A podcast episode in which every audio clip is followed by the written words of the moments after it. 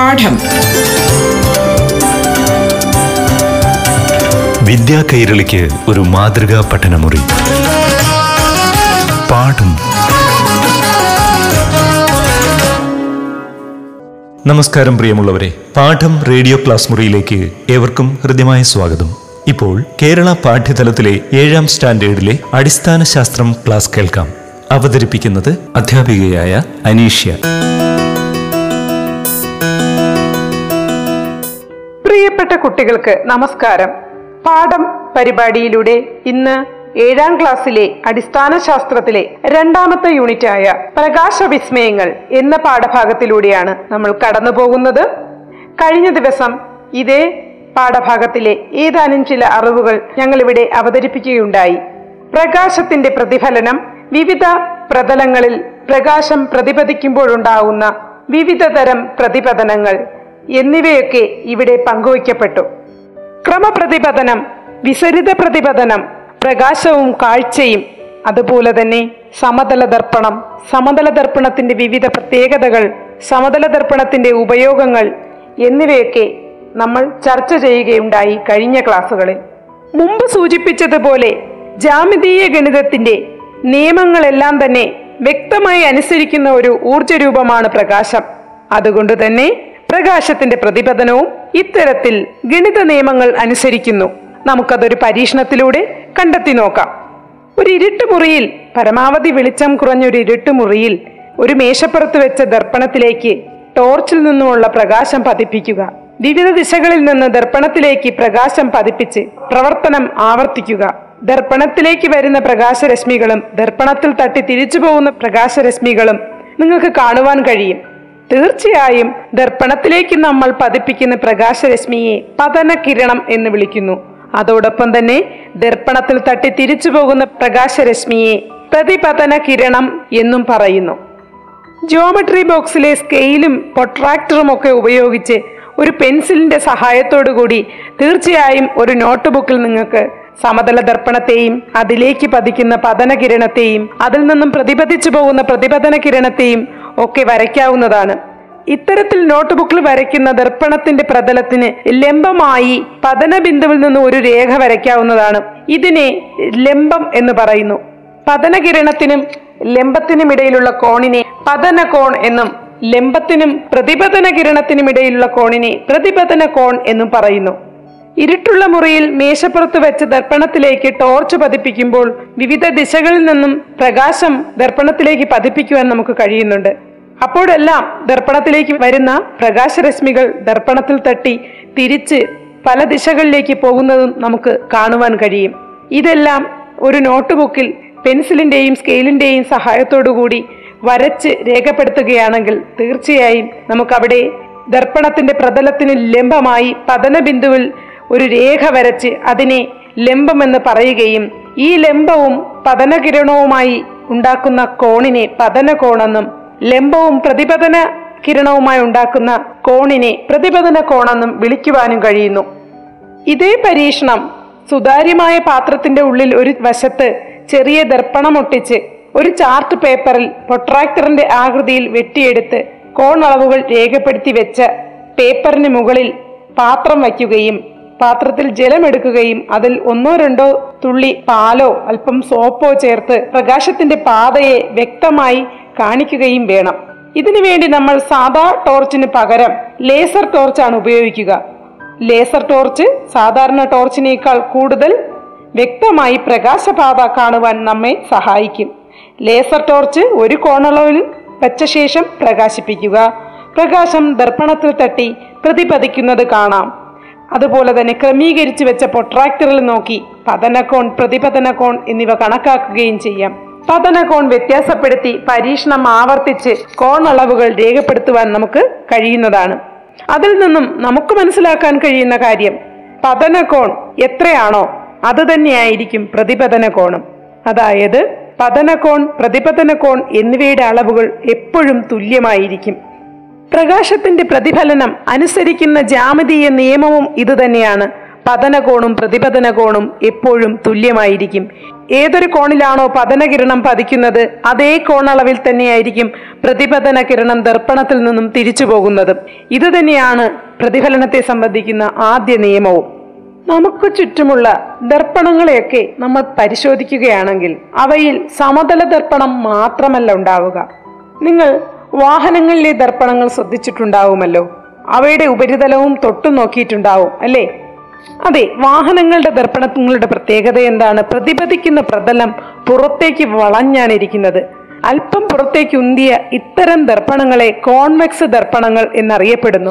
എന്തുകൊണ്ടാണ് ഇവ വാഹനങ്ങളിൽ ഉപയോഗിക്കുന്നത്? കോൺവെക്സ് ദർപ്പണം വാഹനങ്ങളിൽ വാഹനം ഓടിക്കുന്ന ഡ്രൈവർക്ക് പിന്നിൽ നിന്ന് വരുന്ന വാഹനങ്ങളെ കാണുവാനുള്ള ദർപ്പണം അഥവാ റിയർ വ്യൂ മിററായാണ് ഉപയോഗിക്കുന്നത്. എന്തുകൊണ്ട്? എന്നാൽ വസ്തുക്കളുടെ ചെറിയ പ്രതിബിംബം ലഭിക്കുന്നു. അതുപോലെ തന്നെ കൂടുതൽ വിസ്തൃതിയിൽ ദൃശ്യമാകുന്നു.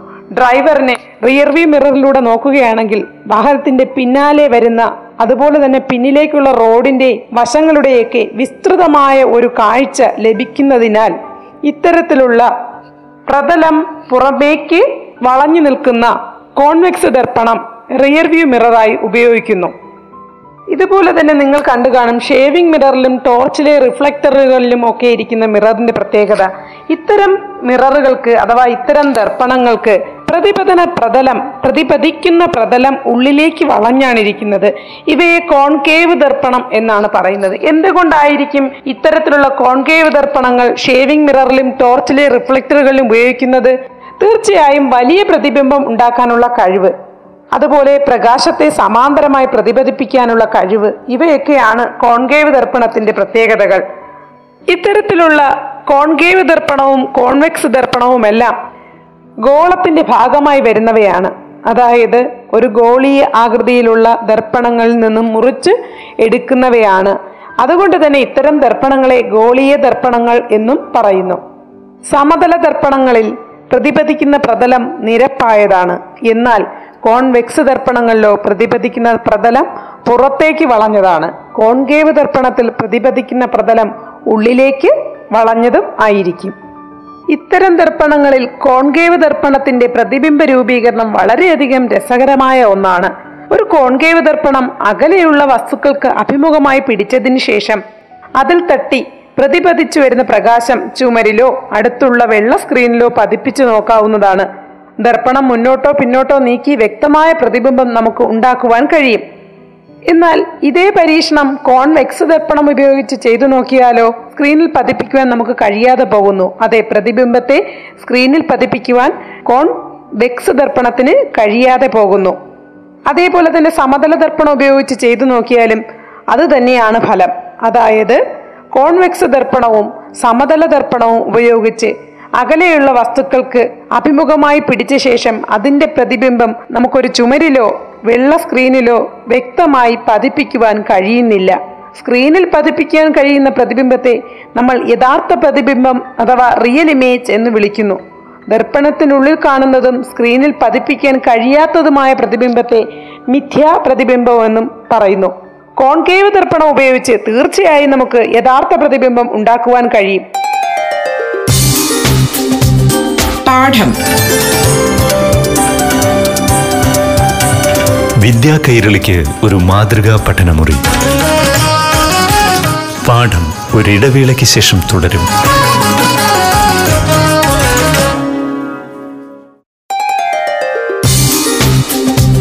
പാഠം. വിദ്യാ കൈരളിക്ക് ഒരു മാതൃകാ പഠനമുറി. പാഠം തുടരുന്നു.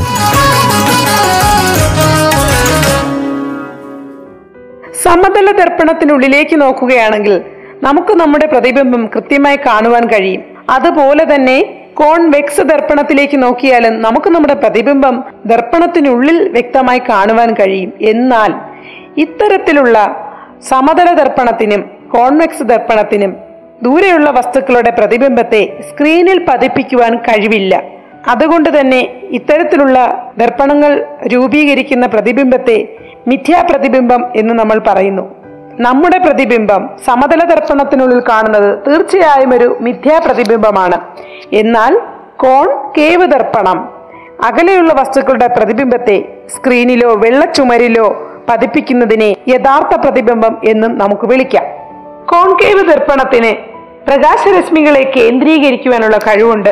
ഈ കഴിവ് പുരാതന ഗ്രീസിലെ മഹാന്മാരായ ശാസ്ത്രജ്ഞരിൽ ഒരാളായ ആർക്കമഡീസ് മനസ്സിലാക്കുകയും അദ്ദേഹത്തിന്റെ കാലത്ത് ഏകദേശം ബി സി ഇരുന്നൂറ്റി പതിനാല് ഇരുന്നൂറ്റി പന്ത്രണ്ട് കാലത്ത് റോമൻ സൈന്യം തന്റെ പട്ടണമായ സിറാക്കൂസിനെ ആക്രമിച്ചപ്പോൾ ആർക്കമഡീസ് വലിയൊരു കോൺകേവ് ദർപ്പണം ഉപയോഗിച്ച് സൂര്യരശ്മികളെ കേന്ദ്രീകരിച്ച് ശത്രുക്കളുടെ കപ്പലുകൾ കരിച്ചു കളഞ്ഞുവത്രേ. അതെ ദർപ്പണങ്ങളുടെ കൗതുകലോകം അവസാനിക്കുന്നില്ല. ചോക്കുപെട്ടിയിൽ നമുക്കൊരു രാജവീതി തീർത്താലോ? തീർച്ചയായും കൗതുക വസ്തുക്കൾ നിർമ്മിക്കുന്നതിൽ ദർപ്പണങ്ങളുടെ ഉപയോഗം മുൻപന്തിയിൽ തന്നെയുണ്ട്. ചോക്കുപെട്ടിയോ അതുപോലുള്ള ഏതെങ്കിലും ഒരു കാർബോർഡ് പെട്ടിയോ നിങ്ങൾ സംഘടിപ്പിച്ച് അതിന്റെ എതിർവശങ്ങളിൽ പെട്ടിക്കുള്ളിൽ എതിർവശങ്ങളിൽ പ്രതിപതന തലം അഭിമുഖമായി വരുന്ന രണ്ട് സമതല ദർപ്പണങ്ങൾ ഒട്ടിച്ചു വെക്കുക. ദർപ്പണങ്ങളുടെ നടുവിൽ ചോക്കുപെട്ടിയുടെ അടിഭാഗത്തായി ഒരു റോഡ് വരച്ചു ചേർത്ത് റോഡിന് സമീപത്തായി റോഡിന്റെ ഇരുവശത്തുമായി തെരുവിളക്കിന്റെ മാതൃകയും ക്രമീകരിക്കും പെട്ടിയുടെ ഒരു വശത്ത് ഒരു ചെറിയ സുഷിരമിട്ട ശേഷം ആ ഭാഗത്തുള്ള ദർപ്പണത്തിന്റെ രസപാളി അല്പം നീക്കം ചെയ്യുക. അതിലൂടെ പെട്ടിക്കുള്ളിലേക്ക് നോക്കിക്കഴിഞ്ഞാൽ തെരുവ് വിളക്കിൽ കത്തി നിൽക്കുന്ന ഒരു റോഡ് അവസാനിക്കാതെ പോകുന്നതായി നിങ്ങൾക്ക് കാണുവാൻ കഴിയും. എന്തുകൊണ്ടെന്നാൽ ഇരുവശങ്ങളിലുമായി അഭിമുഖമായി ഒട്ടിച്ചു വെച്ചേക്കുന്ന സമതല ദർപ്പണങ്ങൾ എതിർവശങ്ങളിൽ പ്രതിപതനതലം അഭിമുഖമായി വരുന്ന വിധം ഒട്ടിച്ചു വെച്ചിരിക്കുന്ന സമതല ദർപ്പണങ്ങളുടെ പ്രതിബിംബങ്ങൾ ആവർത്തിച്ച് ആവർത്തിച്ച് പ്രതിഫലിക്കുന്നതിനാൽ നമുക്ക് റോഡിന്റെ പ്രതിബിംബം ഈ രണ്ട് ദർപ്പണങ്ങളിലുമായി കണ്ടുകൊണ്ടേയിരിക്കുന്നു. ഇവയ്ക്ക് ഇടയിൽ പ്രതിപതന തലം അഭിമുഖമായി സമാന്തരമായി വരുന്നതിനാൽ അവസാനിക്കാത്ത പ്രതിബിംബമായിരിക്കും അവ ഉണ്ടാക്കിക്കൊണ്ടിരിക്കുന്നത്. എണ്ണ എണ്ണി തീർക്കാനാകാത്ത പ്രതിബിംബങ്ങൾ ഇവ സൃഷ്ടിച്ചുകൊണ്ടേയിരിക്കുകയും നമുക്ക് ദർപ്പണത്തിന്റെ രസപാളി നോക്കി മാറ്റിയ സുഷിരത്തിലൂടെ നോക്കുമ്പോൾ അവസാനിക്കാത്ത റോഡ് കാണുവാനും കഴിയും. അതുപോലെ തന്നെ കാലിഡോസ്കോപ്പ് പെരിസ്കോപ്പ് തുടങ്ങിയ ഉപകരണങ്ങളും നമുക്ക് സമതല ദർപ്പണത്തിന്റെ ആവർത്തന പ്രതിഫലന സാധ്യതകൾ ഉപയോഗിച്ച് നിർമ്മിക്കുവാൻ കഴിയുന്നവയാണ്. പെരിസ്കോപ്പിൽ സമതല ദർപ്പണങ്ങൾ ആവർത്തന പ്രതിഫലനത്തിന് ഉപരിയായി നാൽപ്പത്തഞ്ച് ഡിഗ്രിയിൽ ചരിച്ച് ഒരു പ്രത്യേക രീതിയിൽ ക്രമീകരിക്കുന്നതിലൂടെ പെരിസ്കോപ്പിന് ഒരു പ്രത്യേക ഭാഗത്തിന് ഉപരിതലത്തിലുള്ള കാഴ്ചകൾ കാണുവാൻ നമ്മെ സഹായിക്കുവാൻ കഴിയും. പെരിസ്കോപ്പിന്റെ ഇത്തരം പ്രത്യേകതകൾ അന്തർവാഹിനി പോലെയുള്ള യുദ്ധ രംഗങ്ങളിൽ സമതല ദർപ്പണം നമ്മെ സഹായിക്കുന്നു. അന്തർവാഹിനികളിൽ ജലോപരിതലത്തിന് മുകളിലുള്ള കാഴ്ച കാണുവാനും പട്ടാളക്കാർ യുദ്ധ രംഗങ്ങളിൽ ഉപയോഗിക്കുന്ന ട്രെഞ്ച് പോലെയുള്ള കിടങ്ങുകളിൽ അത്തരം സാഹചര്യങ്ങളിലും അതായത് കിടങ്ങിന് ഉപരിതലത്തിലുള്ള കാഴ്ചകൾ കാണുവാനും പെരിസ്കോപ്പ് അവരെ സഹായിച്ചു വരുന്നു. കാലിഡോസ്കോപ്പ് പോലെയുള്ള ഉപകരണങ്ങളിൽ സമതല ദർപ്പണത്തിന്റെ ആവർത്തന പ്രതിപതനം അഥവാ ആവർത്തന പ്രതിഫലനം എന്ന സവിശേഷതയാണ് ഉപയോഗപ്പെടുത്തുന്നത്. പ്രകാശത്തിന്റെ മറ്റൊരു പ്രധാനപ്പെട്ട സവിശേഷതയാണ് അപവർത്തനം. എന്താണ് അപവർത്തനം? നമുക്ക് ചുറ്റുമുള്ള ചില കാഴ്ചകൾ ചിലപ്പോഴെങ്കിലും നമ്മുടെ കണ്ണിനെ ഒന്ന് ഭ്രമപ്പെടുത്തുന്നതാണ്. നമുക്ക് അത്തരത്തിലൊരു കാഴ്ചയിലേക്ക് പോകാം. ഒരു ഗ്ലാസ്സിലിരിക്കുന്ന വെള്ളത്തിലേക്ക് ഒരു പെൻസിൽ താഴ്ത്തി അല്പം ചരിച്ചു വെച്ച് നോക്കൂ. തീർച്ചയായും നമുക്ക് ജലോപരിതലത്തിൽ വെച്ച് ആ പെൻസിൽ മുറിയുന്നതായി കാണാം. അതുപോലെ തന്നെ ഒരു മേശപ്പുറത്ത് ഒരു പ്ലേറ്റ് വെക്കുക പ്ലേറ്റിൽ ഒരു നാണയം വെക്കുക. നാണയം നോക്കിക്കൊണ്ട് നിങ്ങളുടെ ഒരു സുഹൃത്തിനോട് പിന്നിലേക്ക് നടക്കാൻ ആവശ്യപ്പെടുക. നാണയം ദൃഷ്ടിയിൽ നിന്ന് മറയുമ്പോൾ ആ സ്ഥാനത്ത് തന്നെ നിൽക്കാൻ ആവശ്യപ്പെടണം. എന്നിട്ട് പ്ലേറ്റിൽ അല്പാൽപമായി ജലമൊഴിക്കുക. സുഹൃത്തിന് നാണയം വീണ്ടും കാണാൻ കഴിയുന്നുണ്ടോ? തീർച്ചയായും കാണാൻ കഴിയും. നാണയം വീണ്ടും എങ്ങനെയായിരിക്കും പ്രത്യക്ഷപ്പെടുക? ഇതിന്റെ പിന്നിൽ മായാജാലമൊന്നുമില്ല. പ്രകാശം തീർക്കുന്ന ചില കാഴ്ചകൾ മാത്രമാണിത്. സാധാരണ രീതിയിൽ നമ്മൾ വസ്തുക്കളെ കാണുന്നത് എങ്ങനെയാണെന്ന് പറഞ്ഞു കഴിഞ്ഞു. പ്രകാശം ഒരു വസ്തുവിൽ തട്ടി പ്രതിപതിച്ച് നമ്മുടെ കണ്ണിലെത്തുമ്പോൾ നമുക്ക് ആ വസ്തുവിനെ കാണുവാൻ കഴിയുന്നു. ഇവിടെ നാണയത്തെ നിങ്ങളുടെ സുഹൃത്തിന് കാണുവാൻ കഴിഞ്ഞതും അങ്ങനെ തന്നെയാണ്. പക്ഷേ നാണയത്തിൽ തട്ടിയ പ്രകാശം വായുവിലൂടെ സഞ്ചരിച്ച് സുഹൃത്തിന്റെ കണ്ണിലേക്ക് എത്തി അതിന്റെ പ്രതിപതനം നടത്തുകയും സുഹൃത്തിന് നാണയം കാണാൻ കഴിയുകയും ചെയ്തു. എന്നാൽ സുഹൃത്തിന് നാണയം കാണാൻ കഴിയാതായ ഘട്ടത്തിൽ അതേ സ്ഥലത്ത് തുടരാൻ നമ്മൾ ആവശ്യപ്പെടുകയും ചെയ്തതിനു ശേഷം പ്ലേറ്റിലേക്ക് അല്പാൽപമായി ജലമൊഴിക്കുന്നുണ്ട്. ഇനി നാണയത്തിൽ തട്ടിയ പ്രകാശരശ്മികൾ ജലത്തിലൂടെ കടന്ന് അതിനുശേഷം അടുത്ത മാധ്യമമായ വായുവിലൂടെ കടന്ന് സഞ്ചരിച്ചതിനു ശേഷമാണ് സുഹൃത്തിന്റെ കണ്ണിലേക്ക് രണ്ടാമത്തെ ഘട്ടത്തിൽ എത്തുന്നത്. അങ്ങനെ വരുമ്പോൾ വായുവിൽ നിന്ന് വെള്ളത്തിലേക്കും വെള്ളത്തിൽ നിന്ന് വായുവിലേക്കും സഞ്ചരിക്കുന്ന പ്രകാശരശ്മികളുടെ പാതയ്ക്ക് വ്യതിയാനം സംഭവിക്കുന്നു. അതായത് നാണയത്തിൽ തട്ടി തിരിച്ചു വരുന്ന പ്രകാശരശ്മി ആദ്യം ജലത്തിലൂടെയും തുടർന്ന് വായുവിലൂടെയും സഞ്ചരിച്ച് നിങ്ങളുടെ സുഹൃത്തിന്റെ കണ്ണിലേക്ക് എത്തുന്നു. ഇങ്ങനെ പ്രകാശം ഒരു മാധ്യമത്തിൽ നിന്ന് വ്യത്യസ്തമായ സാന്ദ്രതയുള്ള മറ്റൊരു മാധ്യമത്തിലേക്ക് കടക്കുമ്പോൾ അതിന്റെ പ്രകാശപാതയ്ക്ക് വ്യതിയാനം സംഭവിക്കുന്നു. പ്രകാശത്തിന്റെ ഈ പ്രതിഭാസത്തെ അപവർത്തനം എന്ന് പറയുന്നു. വെള്ളമുള്ള ഗ്ലാസ്സിൽ വെച്ച പെൻസിൽ മുറിഞ്ഞതുപോലെ കാണുന്നതും ഇതുകൊണ്ട് തന്നെയാണ്. ഗ്ലാസിനുള്ളിൽ ജലത്തിനുള്ളിൽ മുങ്ങിക്കിടക്കുന്ന പെൻസിലിൽ നിന്നുള്ള പ്രകാശരശ്മികൾ ആദ്യം ജലത്തിലൂടെയും തുടർന്ന് ആ ഗ്ലാസ്സിലൂടെയും അതിനെ തുടർന്ന് വായുവിലൂടെയും മൂന്ന് വ്യത്യസ്ത മാധ്യമങ്ങളിലൂടെ സഞ്ചരിച്ച് നോക്കുന്ന ആളിന്റെ കണ്ണിലേക്ക് എത്തുന്നു. എന്നാൽ ജലത്തിനുള്ളിലെ ഗ്ലാസിനുള്ളിലെ ജലത്തിന് ഉപരിതലത്തിലുള്ള പെൻസിലിന്റെ ഭാഗത്തു നിന്നുള്ള പ്രകാശം അതിൽ തട്ടിയതിനു ശേഷം പ്രതിഫലിച്ച് വായുവിലൂടെയും ഗ്ലാസിലൂടെയും രണ്ട് മാധ്യമങ്ങളിലൂടെ സഞ്ചരിച്ച് നോക്കുന്ന ആളിന്റെ കണ്ണിലേക്ക് എത്തുന്നു. പ്രകാശത്തിന് ഒരു മാധ്യമത്തിൽ നിന്നും മറ്റൊരു മാധ്യമത്തിലേക്ക് കടക്കുമ്പോഴുണ്ടായ പ്രകാശത്തിന്റെ പാതയ്ക്കുണ്ടാകുന്ന വ്യതിയാനമാണ് ആ പെൻസിൽ വളഞ്ഞതുപോലെയും മുറിഞ്ഞതുപോലെയും ഒക്കെ നമ്മുടെ കണ്ണിൽ കാണുവാനുള്ളതിന് കാരണം. അതൊരു തോന്നൽ മാത്രമാണ്. യഥാർത്ഥത്തിൽ പ്രകാശത്തിന്റെ അപവർത്തനം നമ്മുടെ കാഴ്ചയിൽ സൃഷ്ടിക്കുന്ന ഒരു ചെറിയ വ്യത്യാസം മാത്രമാണ് അപവർത്തനം എന്ന് പറഞ്ഞ് നമുക്ക് ആ പെൻസിൽ വളഞ്ഞതായി തോന്നിക്കുന്നത്. യഥാർത്ഥത്തിൽ പെൻസിൽ ഒടിയുന്നില്ല വളയുന്നില്ല.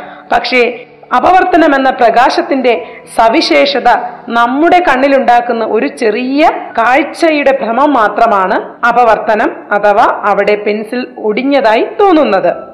പ്രകാശത്തിന്റെ അപവർത്തനത്തിന്റെ ഉദാഹരണങ്ങൾ അവസാനിക്കുന്നില്ല. നിങ്ങൾക്ക് എല്ലാവർക്കും നക്ഷത്രങ്ങൾ മിന്നി മിന്നി കാണുന്നത് കാണുവാൻ വലിയ ഇഷ്ടമാണ്. ആകാശത്ത് നക്ഷത്രങ്ങൾ മിന്നി മിന്നി നിൽക്കുന്നത് എല്ലാവരും കാണാറുമുണ്ട്. പക്ഷേ ഇത്രയും അനേകായിരം കോടി പ്രകാശവർഷം അകലെ നിൽക്കുന്ന ഈ നക്ഷത്രങ്ങൾ എന്തുകൊണ്ടാണ് ഇങ്ങനെ കണ്ണു ചിമ്മുന്നതെന്നറിയാമോ? ഇതിന് പിന്നിലും അപവർത്തനം തന്നെയാണ് കാരണം. അപവർത്തനം പ്രകാശത്തിന്റെ അപവർത്തനം നക്ഷത്രങ്ങളിൽ നിന്നുള്ള പ്രകാശം ശൂന്യതയിലൂടെയും അതിനെ തുടർന്ന് വായുവിലൂടെയും സഞ്ചരിച്ച് നമ്മുടെ കണ്ണിലേക്ക് എത്തുമ്പോൾ പ്രകാശത്തിന്റെ പാതയ്ക്ക് തീർച്ചയായും വ്യതിയാനമുണ്ടാകും. ഇത്തരത്തിൽ പ്രകാശത്തിന്റെ പാതയ്ക്കുണ്ടാവുന്ന വ്യതിയാനം അപവർത്തനമായി രേഖപ്പെടുത്തുന്നു. ഇത്തരത്തിലുള്ള പ്രകാശത്തിന്റെ അപവർത്തനത്തിന്റെ ഫലമായാണ് നക്ഷത്രങ്ങൾ മിന്നിത്തിളങ്ങുന്നതായി നമുക്ക് തോന്നുന്നത്. യഥാർത്ഥത്തിൽ നക്ഷത്രം സ്ഥിരമായി പ്രകാശിക്കുന്നുവെങ്കിലും നമ്മുടെ കണ്ണിൽ നക്ഷത്രങ്ങൾ മിന്നിത്തിളങ്ങുന്നതിന് കാരണവും അപവർത്തനം തന്നെയാണ്. ഇത്തരത്തിൽ പ്രകാശത്തിന്റെ പ്രതിഭാസങ്ങൾ അവയുണ്ടാക്കുന്ന കൗതുക ലോകം അവസാനിക്കുന്നില്ല. കൂടുതൽ അറിവുകളുമായി അടുത്ത പാഠം പരിപാടിയിലൂടെ നമുക്ക് വീണ്ടും കണ്ടുമുട്ടാം. അതുവരേക്കും നന്ദി നമസ്കാരം. പാഠം. വിദ്യാ കൈരളിക്ക് ഒരു മാതൃകാ പഠനമുറി.